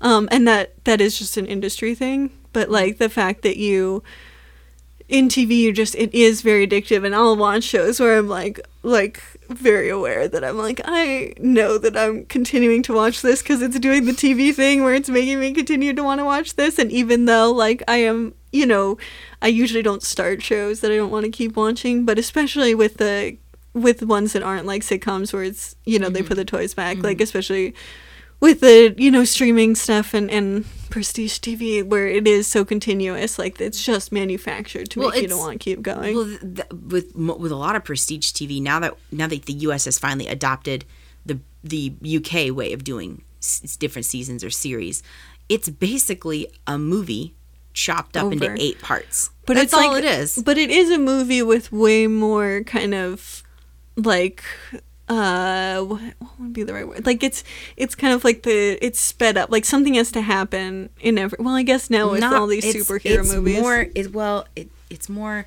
TV is much more. They can take these movies that you, instead of having two hours to tell a story or whatever, you have eight hours to tell a story to tell your story. So you can get more into like the nuances of characters and the and the um, situations that they get into and backstory and everything. Where in as in a movie, you have to be real uh, precise with what story you're trying to tell. Right, but you can. But the thing is, though, when it comes to how it's structured with TV, and I think that, like, I mean, you can argue that now this is. Well, no, because, like, movies are generally going to. Most of the money they're going to make is going to be as ticket sales. And, um, that for TV, most like it's really just about attention. Like it just it's so it they're built in different ways to mm-hmm. accommodate that. Like if you have a two hour movie, you can just do a lot more like just kind of just kind of setting things up or like stuff that isn't super engaging on its own because unlike a tv show if i watch the first 10 minutes of a tv show i'm like what's going on? Like mm. i'm just gonna go away which is why i'll start watching a movie and i'll be like oh right this isn't tv like now i want to go check my email. Like i'm just not as whereas if you're in a movie theater you're not gonna go check your email or like turn it off and get dinner or whatever you know? So Right, it's just like right. the the incentives are so different and that mm. is kind of in like in the industry how they're written differently and so i think that with See it's just like it's written like a tv show so that you kind of keep wanting to be um watching so you don't like click away Oh, basically absolutely. No, each episode ends with a cliffhanger, and I'm always like, okay, let's. I need to find out more. I need to find out what's going to happen.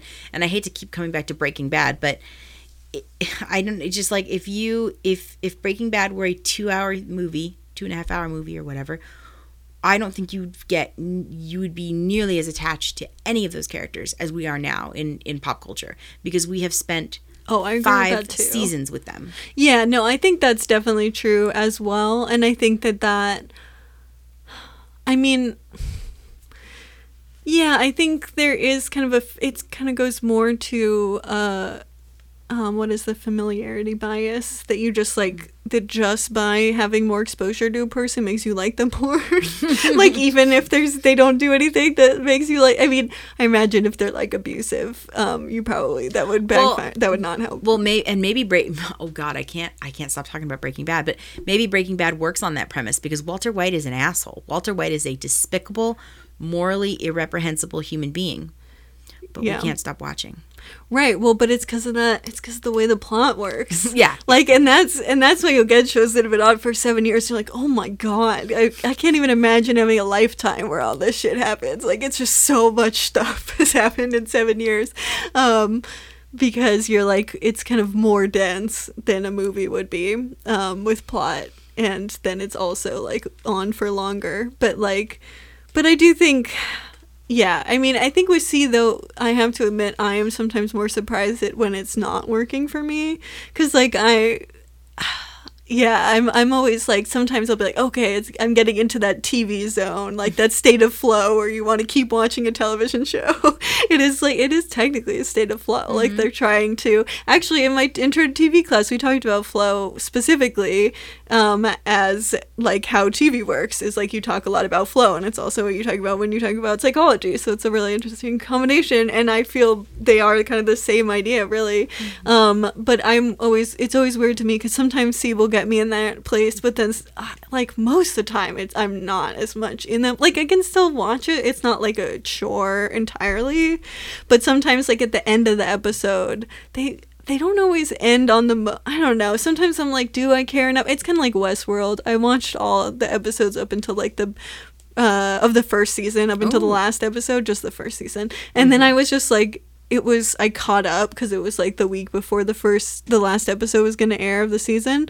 And then in that week I was like I don't care anymore. I just like, Oh no, no, no, no! I've I've done the same thing. I, I watched the entire first season of Westworld like on just pins and needles because I was like, this is so cool. And then I got to the second season and I got two episodes in and I was like, wow, I do not care. Yeah. I I have no desire whatsoever. But I'm I'm a picky eater and with food in general. But I'm also a picky eater with TV. I mean, I especially now that that we live in the age of streaming or I specifically do because I don't I don't own a TV. I can call up whatever I want to watch. I don't have time to waste on, Exactly. on shit TV, on trash TV. Like I, I just don't have time.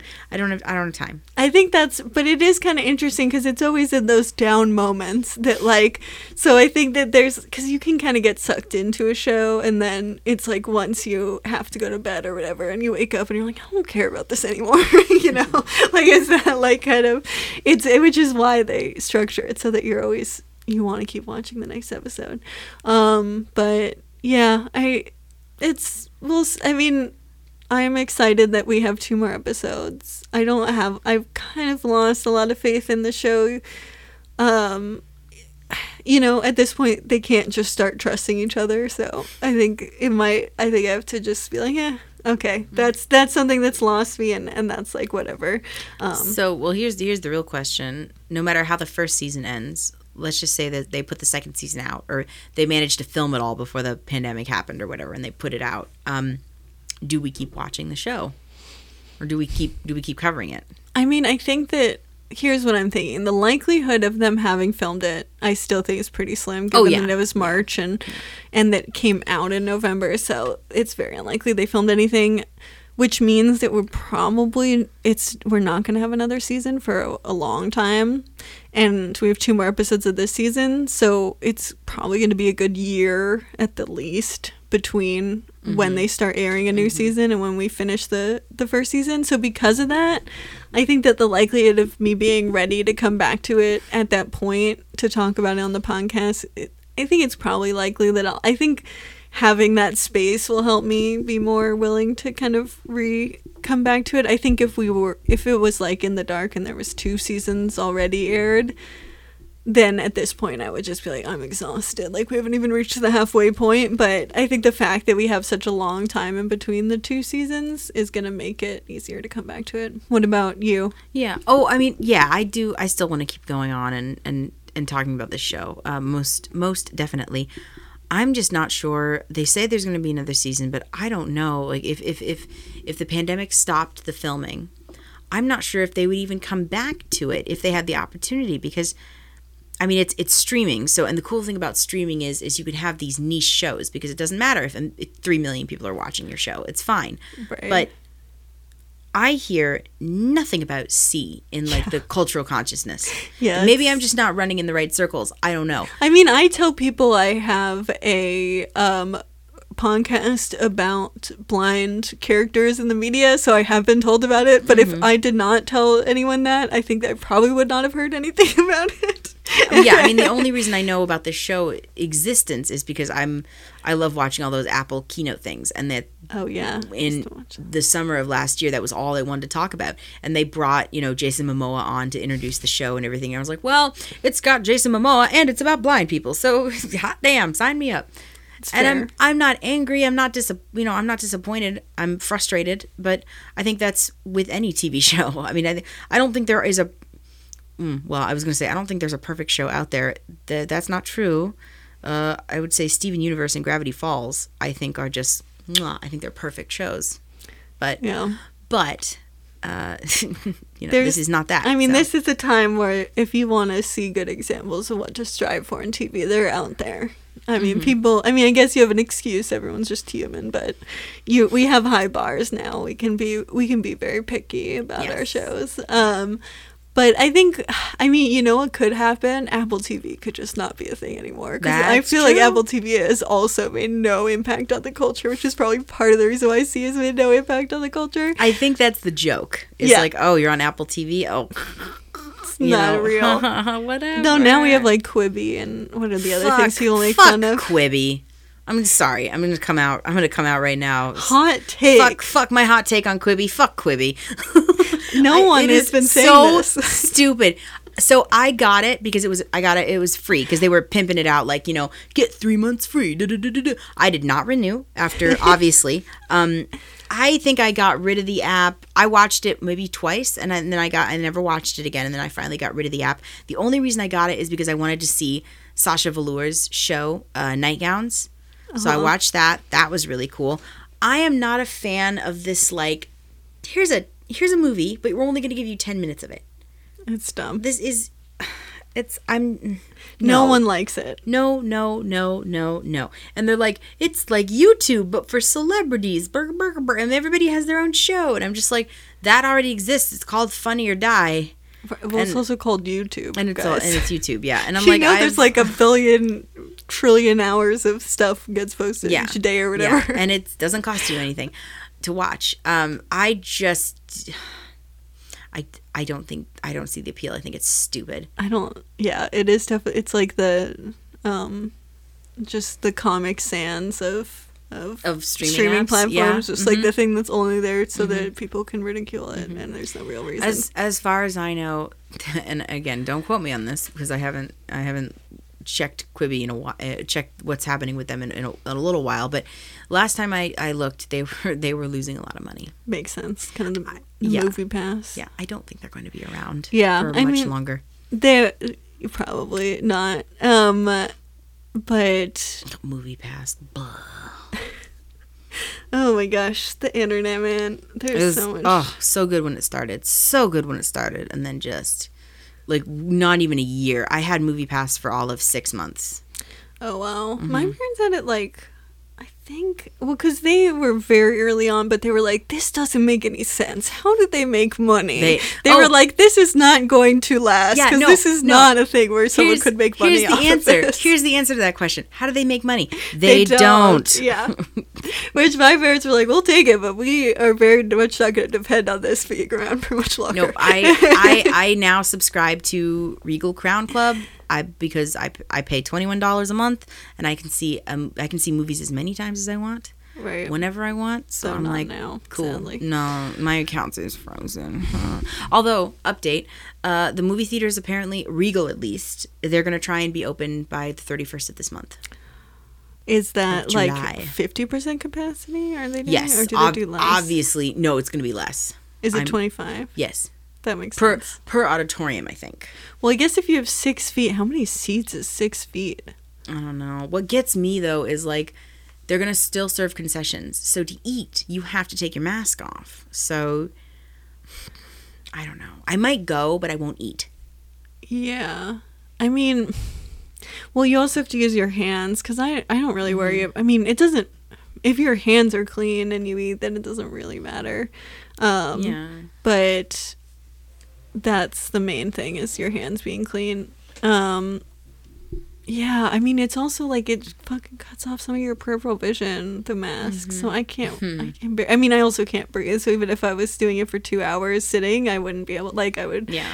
have an asthma attack trying to do that. So I, it's not very I'd like I'd like to say that if they open, I wouldn't be one of those idiots who rushes out to go see a movie, but uh, to be honest, going to the movies is one of my favorite things. I'm dying. I I want to go to the movies so bad. I mean, all the movies that were have supposed to come out that we are missing. I mean, Mulan, the new Wonder Woman, the new Christopher Nolan film. Um, oh my God, just everything. And uh, yeah, Yeah. I'm sad. I'm very sad. I miss it a lot. Yeah, I I might if their movies open up again, go see them. I'm always looking to get out of the house more, but but it's yeah, it's just weighing that like because really uh, the things I want to be doing is like doing improv again and stuff, Of like course, stuff that's gonna be so long from now. Oh yeah, no, like I teaching mean, kids. yeah. If I had to pick, like, if I could pick which which comes back first, theater, theater, or movie theaters, obviously I'm picking theater, theater.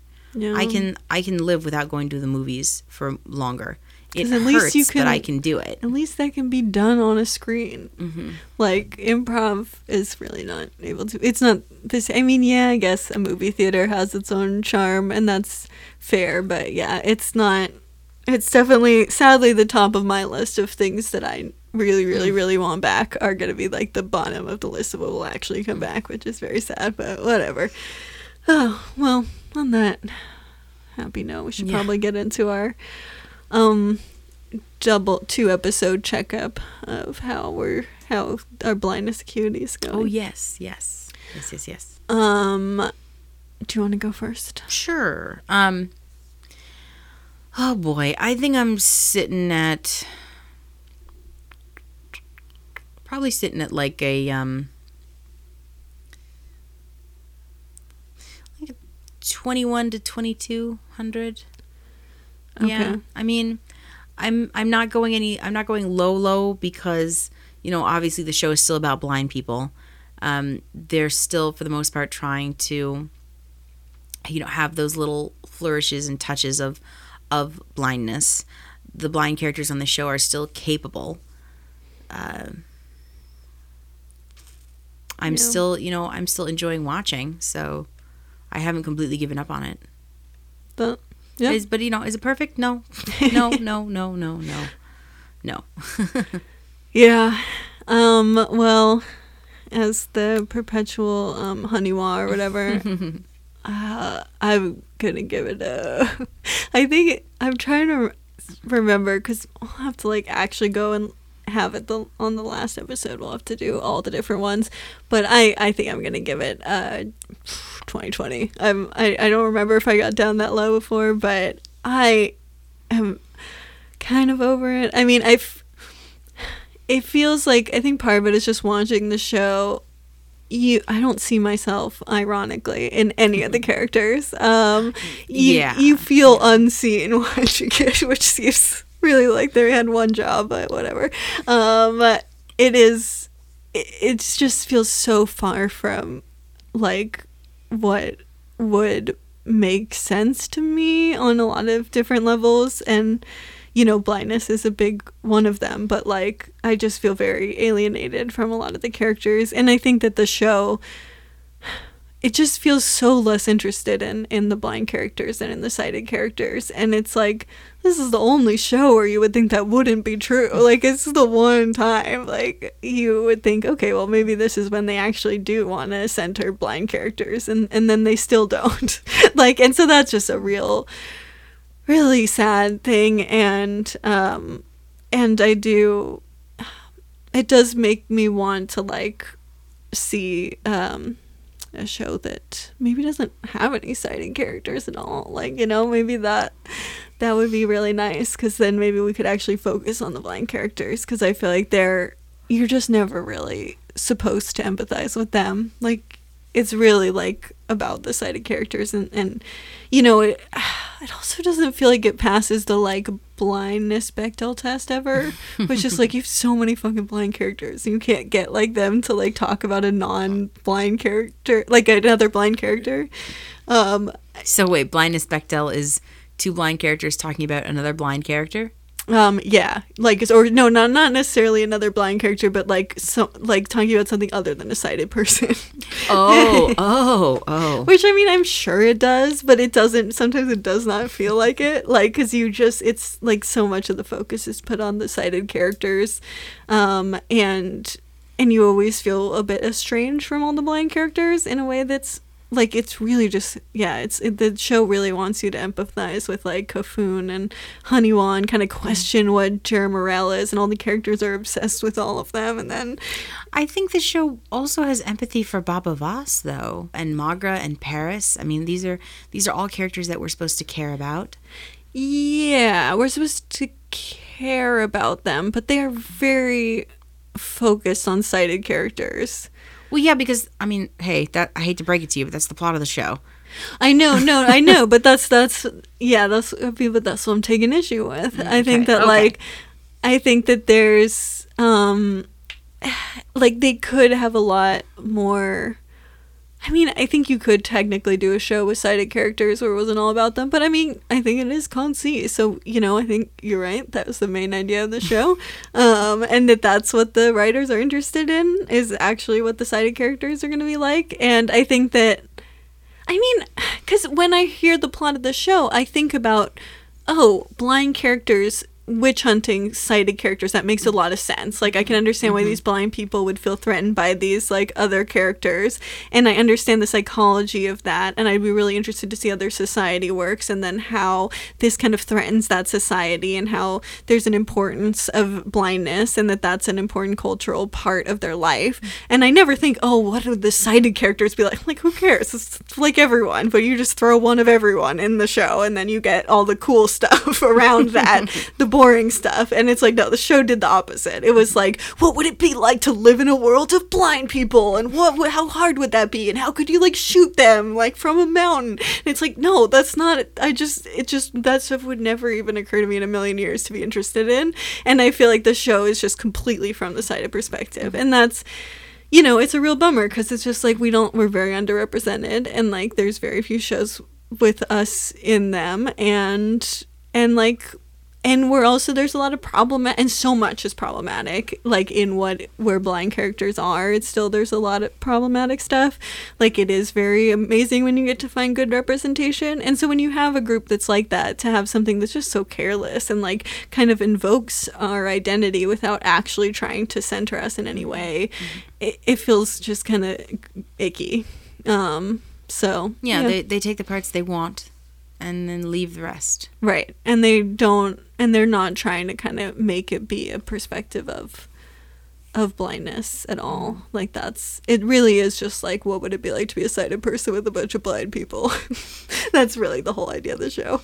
Um but yeah. So uh, yeah, that's that's kind of I I think I'm going down and, and they kind of like they they gotta trust each other. Come on, guys, and they gotta be more trustworthy too. I mean, like that's also part of it. It's not just that people don't trust each other; they're also very untrustworthy. So, um, so yeah, that's that's where I'm at. Um, yeah. Cool. Well, two episodes left, and then we'll have the we'll have the first season wrapped up. Yes, it's exciting. We'll get to do some finishing thoughts. Mhm. Um, and yeah, and then what? Before we do that, though, what are we doing next week? We are watching the 2017 thriller Blind, Yes. starring our very own Alec Baldwin as a blind man who is uh, introduced to a pharmaceutical representative's wife.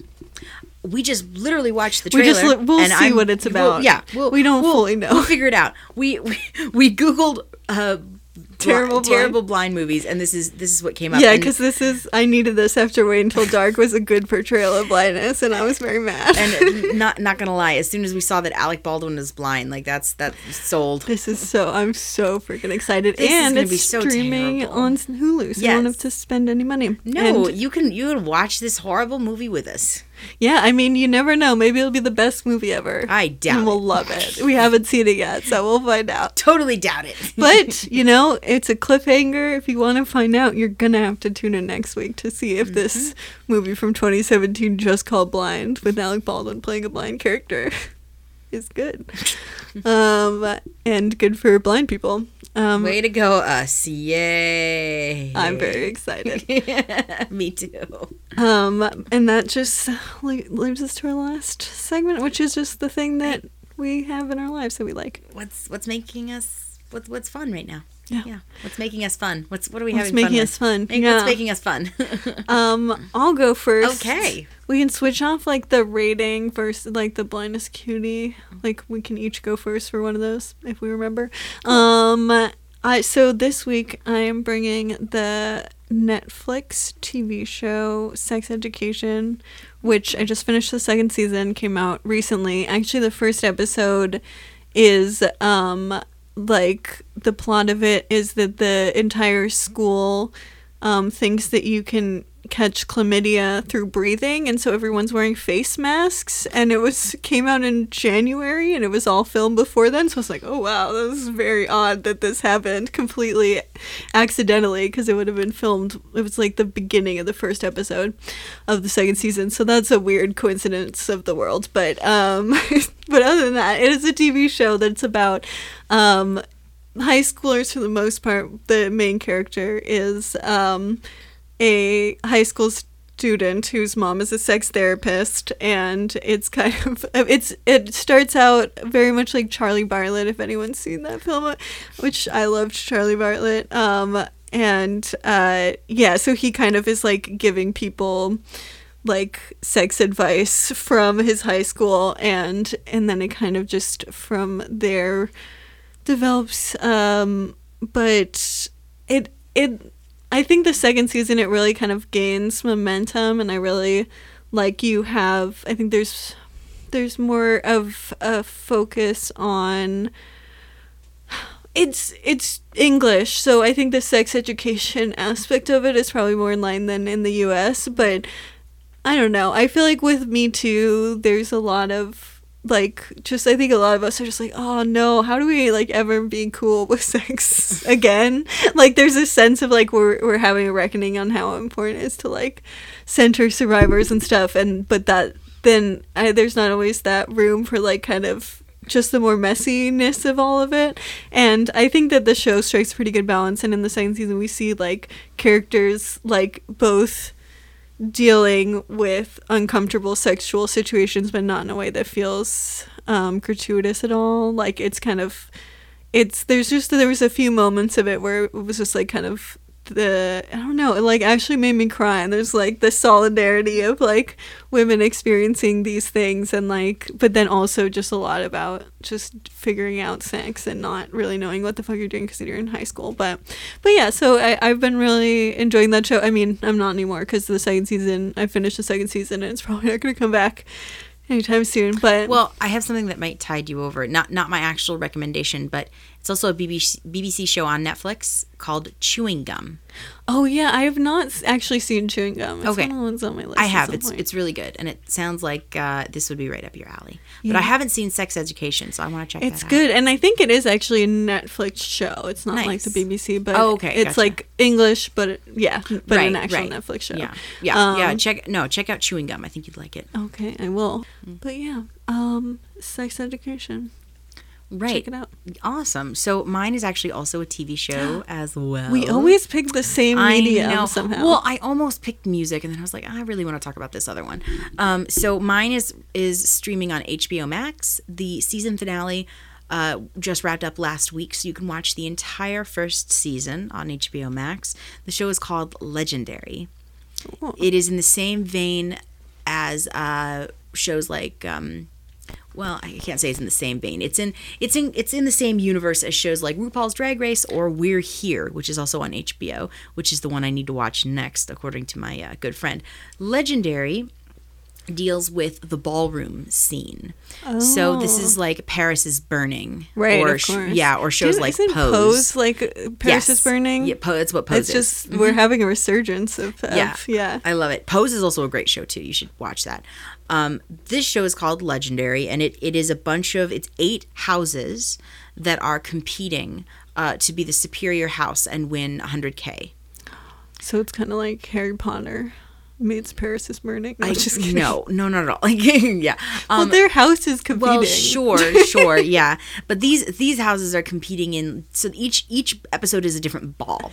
So they'll have like the Capes and Tights ball, which was the superhero ball. They had the Wild Wild West ball. They had the Atlantis ball, the intergalactic ball. Like they're just all kinds of different really cool things. And each house comes up with crazy outfits and different performances, and they have to rock walk the runway, um, walking like different categories like Vogue or body or um, face or hands or all of these different really neat, amazing, intricate performances. And I mean, this stuff has been going on since like the since the 80s, since uh, ballroom, yeah. since well, I, I don't I don't know if I can't say if ballroom culture started like absolutely started in the 80s, but the 70s. I don't know. Uh, this is my this is kind of my introduction to ballroom, basically. Uh, but it's it's hosted by um, an amazing um, not DJ because he's he's kind of he's kind of like the master of ceremonies. Uh, Dashaun, he's the master of ceremonies, and he's super cool. And they have this they have a panel of judges, obviously, because they have to judge these houses. Uh, and it's just it's super fun and it's different and it makes me happy and And yeah. it's like it's a fictional show, right? It's not, or is it? no no this is a competition show Oh, it's a competition show. yeah real, okay, real money yeah no Sorry. no real, no it's okay no real money real people yeah I see. So it's not like Pose in that way. no no I thought it was a similar. yeah no similar It's not a period piece. it's not a period would- piece no similar type of show but it's not a period piece no I no see, this is like 2020 ballroom realness I see. Okay, so I guess it is probably closer to RuPaul then. Yeah, I you know that's what I thought going in because I was like, oh, I'm gonna I'm gonna love this, and I do. But RuPaul and this show are actually two completely different animals. Yeah, I mean, I guess like isn't RuPaul probably like the hamburger, like the McDonald's hamburger of like. Well, I mean, that's not. I I'm sorry, that sounds very pejorative. No, but- no, no. I, I I get what you're saying, but I wouldn't I wouldn't use that comparison. The, RuPaul's Drag Race focuses more on the performers themselves, the outfits, the drama, the, the the little challenges that they that they have to do. Whereas Legendary, you're focusing more on um, the performance aspect of everything. I okay. Mm-hmm. Oh, so RuPaul? Because I have to admit, I haven't seen a lot of RuPaul at all. Okay. Um, the, the, the seasons one through six are streaming on Hulu. Oh, I don't like. Oh gosh, yeah. No, I I am like I'm very behind on all reality TV. Is part of the problem. Is I, yeah. So I'm like Great British Bake Off and all those are, are kind of ones that I've I've missed somewhat. um, but but I didn't realize that RuPaul wasn't about the performance as much. I guess that I mean, makes sense. yeah. I mean, okay. Hmm. It's it's interesting because like, yes, RuPaul is about performance because I mean, in every challenge, the the queens are performing, you know, and they're walking the runway and they and they are performing. Um, but in in uh, RuPaul's Drag Race, I feel that you get to know each and every one of the queens a wee a little bit better than than uh, than you do on Legendary. Legendary focuses a lot more on the group, the house as a unit. Like I can oh, I- Almost it's like a team sport. exactly bingo. Whereas Drag Race is more of a solo.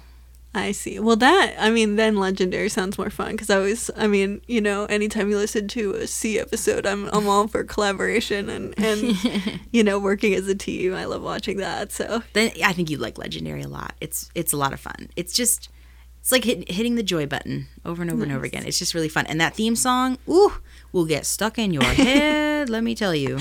oh my gosh, is it as bad as Unbreakable? That's the one theme song that goes through my head all the time. no, I can pull it up though. Legend, statement, star.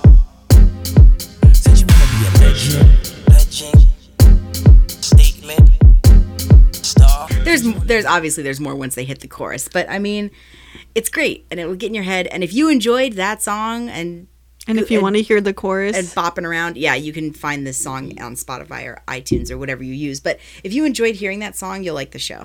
nice. I'm I'm excited. That sounds like a whole lot of fun. It is. It's a lot of um, fun. Okay, cool. We did another episode. Go us. We did, we did it. We made it. I know. In these quarantine times, you can't take anything for granted. Oh, you can't take your ability to make a podcast episode for granted. It's all super. Um, everything is impressive. okay, our theme song is by Lucia Fasano. Our Twitter is White Cane Pod. Our Instagram is Citizen White Cane, and our Facebook is also Citizen White Cane. You can send us an email to citizenwhitecanepod at gmail.com. Um, and if you would like to leave us a voice message, um, do you think that the See is not going to come back because Apple TV will just disappear from the earth? Um, are you a Kofun or uh, Haniwa? Are you the long lost princess of a dynasty? Yeah. And does your family know about that? Um, do you think that it, you are a sighted person and just want to impregnate as many people as possible to spread sight around the world? is that your goal? And if that is like, I mean, you can leave us a message, but it's not exactly our ideal listenership. Um, that's that's that's another matter. Um, but any of those things, or if you have um, a really stupid movie that um, you want to make my day and request, you can do that. Or if you have a really cool indie movie that's a great portrayal of blind people want to make Melissa's day, Yes, you can please. send us that too. You can also email us that as well. Um, but you can everything in the show notes link to the voice message and um, tell a friend about the podcast um, uh, we're still gaining listenership so please tell everyone you know ever they'll be really annoyed um, and uh, rate and review and subscribe those are all great things to do to a podcast um, and we'll be back here next week Yep. for blind Yes. See you next week. bye. Bye. Listen